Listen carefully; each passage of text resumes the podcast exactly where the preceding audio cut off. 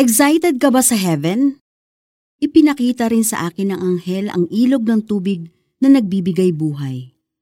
Ang tubig nito na sinlinaw ng kristal ay bumubukal mula sa trono ng Diyos at ng Kordero at umaagos sa gitna ng lansangan ng lunsod. Sa magkabilang panig ng ilog ay may punong kahoy na nagbibigay buhay. Ang mga bunga nito'y iba-iba bawat buwan at nakakapagpagaling naman sa sakit ng mga tao ang mga dahon nito.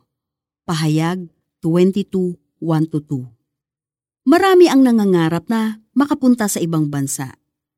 Nagsisearch tayo sa internet ng hashtag travel hacks at binabasa natin ang online list tulad ng 10 best countries in Europe.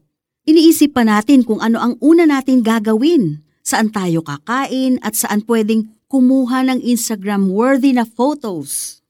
Minsan, sumasali pa tayo ng mga contest kung saan pwede tayong manalo ng free round-trip tickets to America. At kung may mag sponsor sa atin papunta ng ibang bansa, nako, sobrang pasasalamat natin talaga.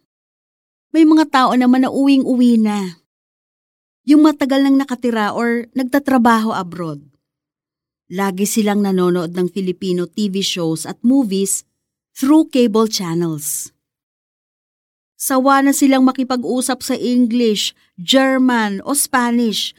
Mas gusto nilang may nakakausap sa salitang Filipino, Bisaya o Ilocano. Namimiss na nila ang sinigang, adobo, halo-halo at iba pa. Pati init sa Pilipinas, namimiss nila. The Philippines is their home country. Hindi nila nakakalimutan yon. Kaya pag pinayagan sila ng boss nila na magbakasyon, tuwang-tuwa sila. Ganito ka rin ba ka-excited pag naiisip mo ang langit? Kung mababasa natin ang description ng Bible tungkol sa langit, masasabi nating ito na ang pinakamagandang lugar in all of time, space, and history. Imagine, may tubig na sinlinaw ng kristal na umaagos mula sa trono ng Diyos at may punong kahoy na nagbibigay buhay. Pero excited ba tayo na makarating doon balang araw?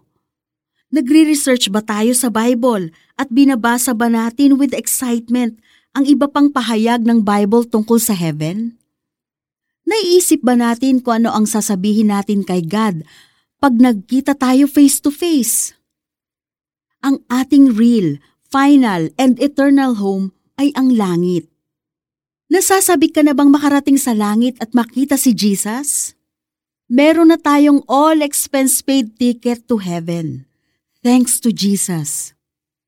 Sinabi ni Jesus na sa bahay ng kanyang ama ay maraming silid at ipinaghahanda niya tayo ng matitirhan. At kapag naipaghanda ko na kayo ng matitirhan, ako'y babalik at isasama ko kayo upang kayo'y makapiling ko kung saan ako naroroon. John 14:3 Hindi ba dapat mapuno ang puso natin ng pasasalamat at tuwa?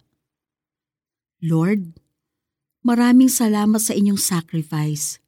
Dahil dito, makakasama ko kayo sa paradise. Hinding-hindi ko ito malilimutan at grateful po ako, now and for always. Sabi ka kung makita kayo balang araw at makasama magpasawalang hanggan. Para sa application, basahin ng mabuti ang John 14:2-4 at pahayag 21:4-5. Ano ang ipinapakita sa iyo ng Holy Spirit tungkol sa langit sa mga verse na ito? Then the angel showed me the river of the water of life as clear as crystal, flowing from the throne of God and of the Lamb down the middle of the great street of the city.